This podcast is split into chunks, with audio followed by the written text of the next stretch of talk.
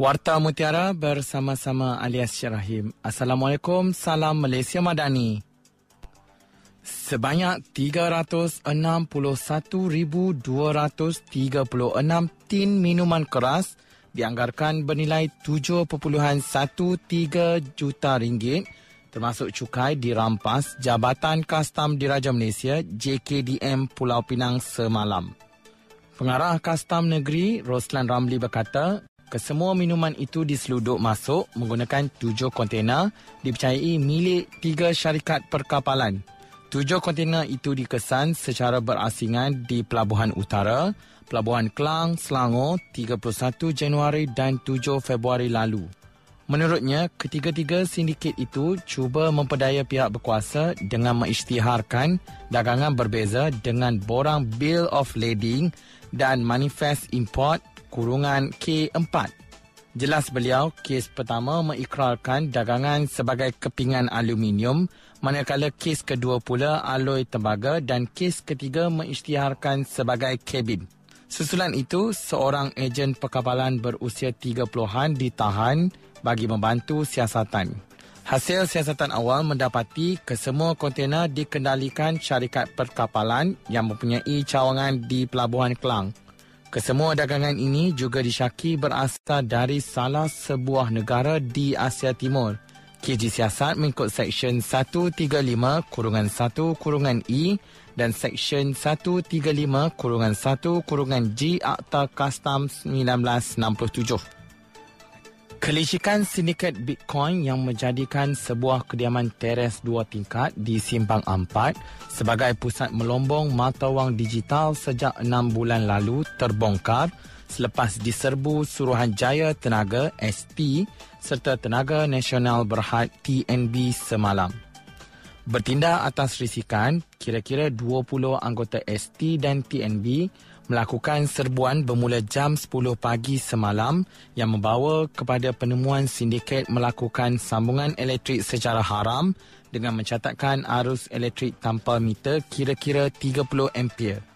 Pengarah Suruhanjaya Tenaga Wilayah Utara, Perlis, Kedah dan Pulau Pinang, Azmi Ishak berkata, tindakan sambungan elektrik secara haram itu bukan saja merugikan TNB, malah turut mengundang 90% risiko kebakaran susulan penyambungan itu tidak mengikut spesifikasi.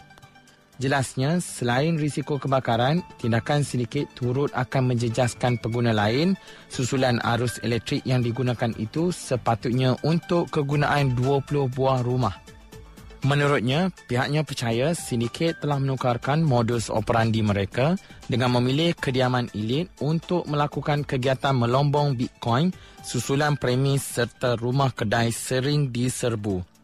Malah bagi mengaburi mata pihak berkuasa, sindiket terbabit memasang meter elektrik seperti biasa kononnya untuk kegunaan rumah selain kawasan luar rumah dilengkapi peralatan seolah-olah ada keluarga menetap di situ. Katanya kepada pemberita di lokasi serbuan.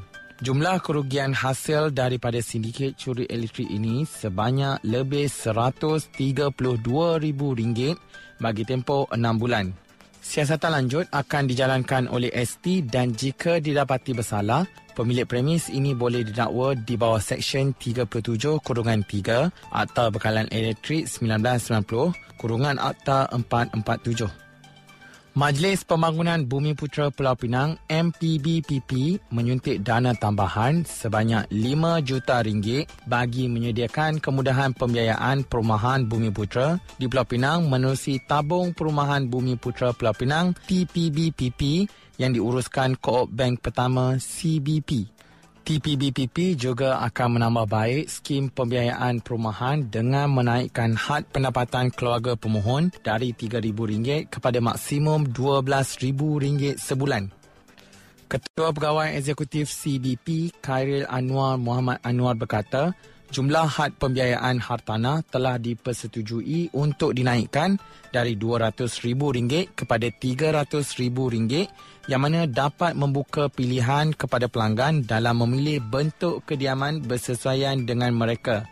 CBP juga berbesar hati atas mandat yang diberikan oleh MPBPP bagi menjayakan skim pemilikan perumahan Bumi Putra ini. Tambahnya dalam kenyataan itu, permohonan untuk skim pembiayaan ini terbuka kepada Bumi Putra dan hartanah terhad di Pulau Pinang sahaja bermula 1 Julai 2024.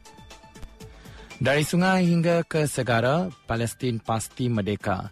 Sekian Warta Mutiara, berita disunting alias Syed Rahim. Assalamualaikum, salam perpaduan dan salam Malaysia Madani.